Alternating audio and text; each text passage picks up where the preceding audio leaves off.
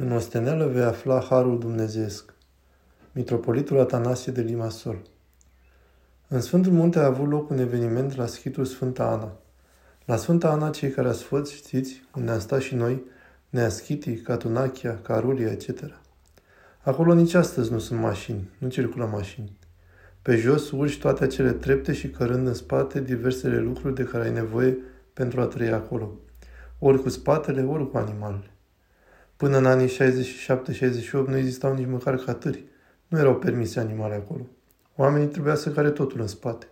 Ciment, motorină, butoaie, totul în spate. Așa viețuiam. Ei bine, era acolo și un episcop, care era și în vârstă, iar părinții i-au îngăduit să aibă un măgăruș pe care să-și încarce lucrurile. Îi aduceau părinții măgărușul la coliba lui lângă biserica centrală a mănăstirii. Și cum traiul acolo este dificil și anevoios și mai ales vara pe căldură, la amiază, când vine acolo barca și descalcă lucrurile, este foarte dificil să urci pe căldura aceea. Părinții erau luarcă de transpirație.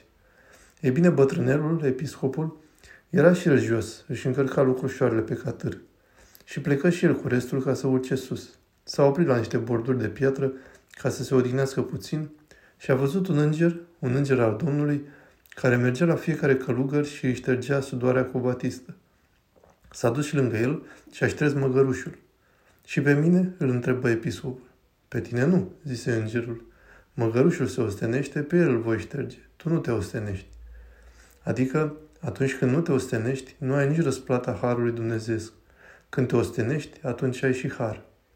Părintele Paisie, când locuia lângă mănăstirea Stavronichita, la Estavromenos, avea un izvor la 20 de minute distanță pentru a umple un vas cu apă, a-l aduce sus și a le oferi străinilor de băut.